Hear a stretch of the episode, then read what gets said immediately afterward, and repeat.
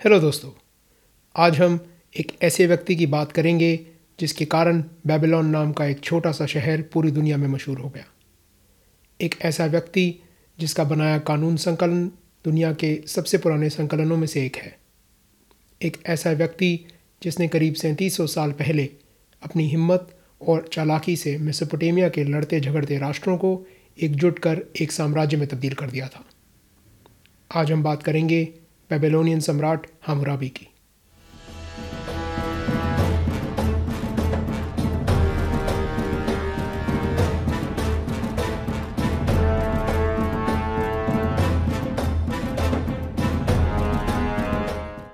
Hello दोस्तों, episode 18 हमराबी में आपका स्वागत है। इस एपिसोड के लिए हम एक बार फिर मेसोपोटेमिया में हैं। आपको शायद पिछले एपिसोड से याद होगा कि मेसोपोटेमिया का मतलब होता है दो नदियों के बीच का इलाका। जिन दो नदियों की यहाँ बात हो रही है, वो है टिग्रिस और यूफ्रेटीज़ नदियाँ। और जिस इलाके की यहाँ बात हो रही है, वो आज इराक में पड़ता है। कहानी शुरू होती है 19वीं सदी बीसी में, जब बेबीलोनियन राजा सिन मुबालिद के यहाँ हमराबी का जन्म हुआ। हमराबी का परिवार जिस वंश से था, उसे इतिहासकार फ़र्स्ट बेबीलोनियन डायनेस्टी कहते हैं। यानी पहला बेबीलोनियन वंश। और जिस साम्राज्य को उन्होंने स्थापित किया, उसे फ़र्स्ट बेबीलोनियन एम्पायर या ओल्ड बेबीलोनियन एम्पायर कहा जाता है। यानी पहला बेबीलोनियन साम्राज्य या पुराना बेबीलोनियन साम्राज्य। हमराबी का परिवार जिस जाति से था, उन्हें हम एमोराइड्स के नाम से जानते हैं। अब आगे बढ़ने से पहले ज़रा बेबीलोनियंस और एमोराइड्स के बारे में थोड़ा जान लेते हैं। एमोराइड्स लेवांट क्षेत्र से आने वाली एक प्राचीन जाति के लोग थे। जिस इलाके को लेवांट कहा जाता है, वो मेडिटेरेनियन सागर के पूर्वी तट पर है, जहाँ आज Syria, Lebanon, Israel, Palestine, Jordan और टर्की पड़ते हैं। एमोराइड जाति कहाँ से आई और कैसे शुरू हुई, स्पष्ट रूप से ये कहना मुश्किल है। पर प्राचीन सुमेरियन दस्तावेज़ों के हिसाब से एमोराइड जाति के लोग यूफ्रेटीज़ नदी से पश्चिम दिशा में बंजारों की तरह रहा करते थे, शायद सीरिया के इलाके में। इक्कीसवीं या बीसवीं सदी बीसी तक इस जाति के लोगों ने मध्य और दक्षिणी मेसोपोटेमिया के कई शहरों में अपनी हुकूमत जमा ली थी।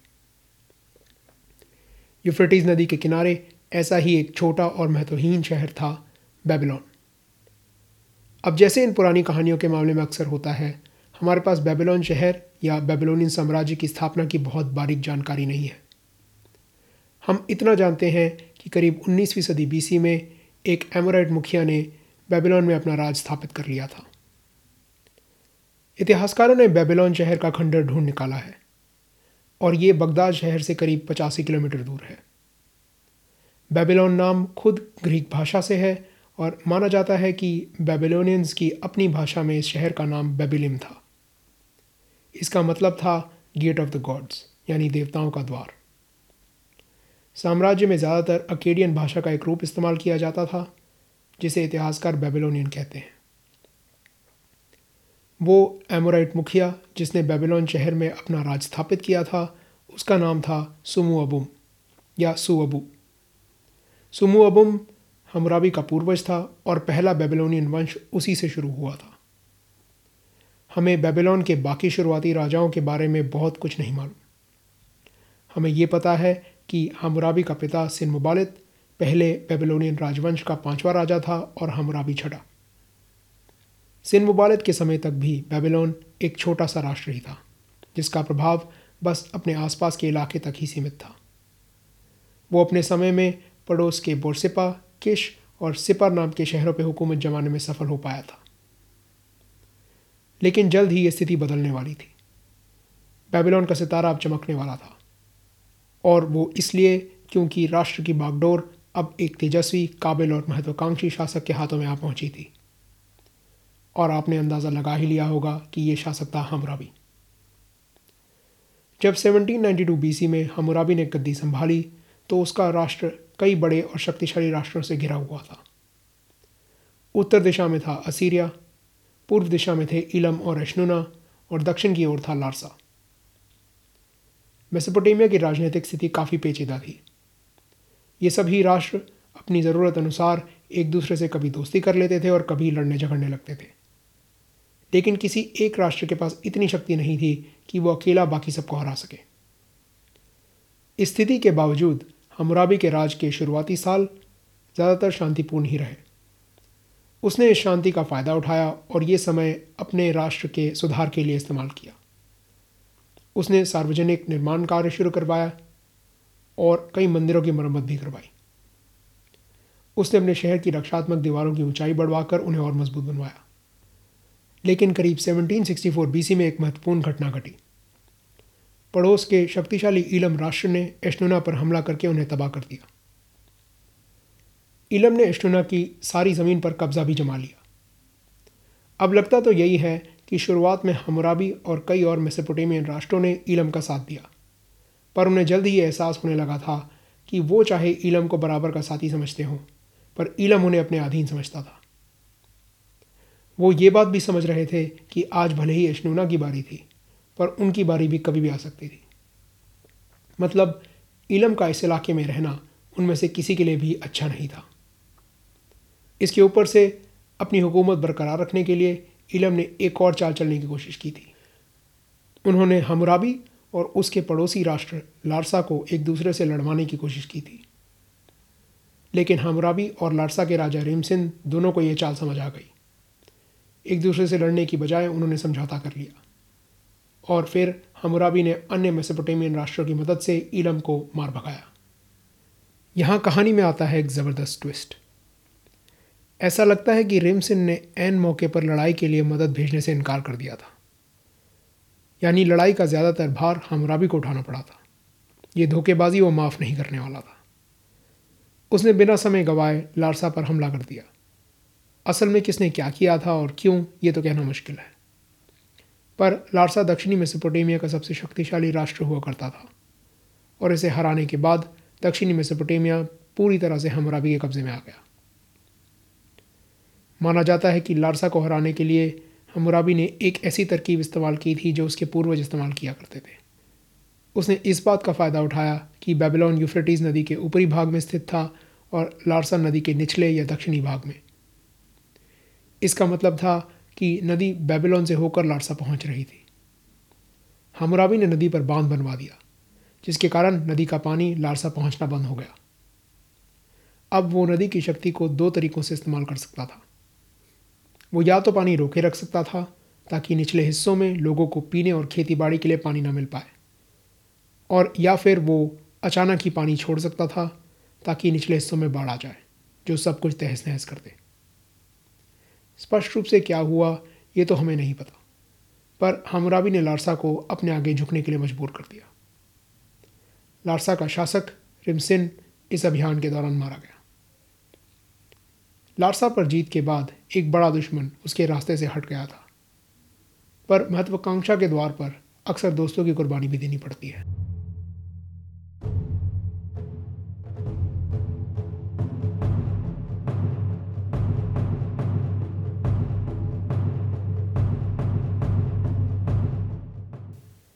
इलम के खिलाफ लड़ाई में दो और राष्ट्रों ने हमराबी की मदद की थी। ये थे मारी और यमहात। जो बेबीलोन से उत्तर और उत्तर पश्चिमी दिशा में थे। हमराबी की बढ़ती शक्ति को देखकर मारी के राजा जिमरिलेम को भी चिंता होने लगी थी। जिस तरह एक समय पर ईलम मेसोपोटेमियन राष्ट्रों के लिए खतरा था, अब हमराबी इन राष्ट्रों के लिए खतरा बन रहा था। और आखिरकार जिस बात का जिमरिलेम को डर था, वही हुआ। मौका पाकर हमराबी ने पहले 1762 बीसी में एस्टुना पे कब्जा जमा लिया और फिर 1761 बीसी में मारी पर। हमराबी ने मारी पे हमला क्यों किया? ये विशेषज्ञों के लिए अभी भी एक पहेली है। पर वो मानते हैं कि हमला करने के दो मुख्य कारण हो सकते थे। एक ये कि दोनों राष्ट्रों के बीच नदियों के पानी को लेकर कुछ मतभेद थे और हमराबी पानी पर पूरा नियंत्रण रखना चाहता था। दूसरा कारण ये हो सकता था कि मारी व्यापार का एक बड़ा केंद्र बन गया था। इसके कारण वो काफ़ी अमीर और प्रभावशाली बन रहा था और हमराबी शायद चाहता था कि इस इलाके का सबसे बड़ा शहर बेबीलोन हो। माना जाता है कि इलम के खिलाफ मदद भेजने के कारण मारी में सैनिकों की कमी हो गई थी, जिसके कारण अराजकता फैलने लगी थी। हमराबी ने इसका फ़ायदा उठाकर मारी राष्ट्र पर कब्जा जमा लिया। मारी का पत्ता भी साफ़ हो गया। और अब हमराबी और पूरे मिसोपोटेमिया पर हुकूमत के बीच बस एक आखिरी रोड़ा बचा था, असीरिया। जब हमराबी ने गद्दी संभाली थी तो असीरिया का राजा था शमशी अदाद शमशी अदाद एक काबिल और शक्तिशाली शासक था, जिसने असीरिया को काफ़ी ताकतवर बना दिया था। लेकिन 1776 बीसी में उसकी मृत्यु हो गई थी और उसके बाद सत्ता उसके बेटे इश्मे डगान के हाथों में आ पहुँची थी। हालाँकि ये माना जाता है कि इश्मे डगान एक समझदार शासक था, उसमें वो बात नहीं थी जो उसके पिता में हुआ करती थी। वो मजबूती से अपने राष्ट्र को बाँध कर नहीं रख सका। इस कमज़ोरी का फ़ायदा उठाकर हमराबी ने असीरिया को भी अपने आगे झुकने के लिए मजबूर कर दिया। इस जीत के साथ करीब 1755 बीसी में आखिरकार हमराबी पूरे मेसोपोटेमिया पर हुकूमत जमाने में सफल हो गया था। अपनी ताकत, दिमाग, धैर्य और मेहनत से हमराबी ने एक छोटे से शहर को आखिरकार एक विशाल साम्राज्य में तब्दील कर डाला था।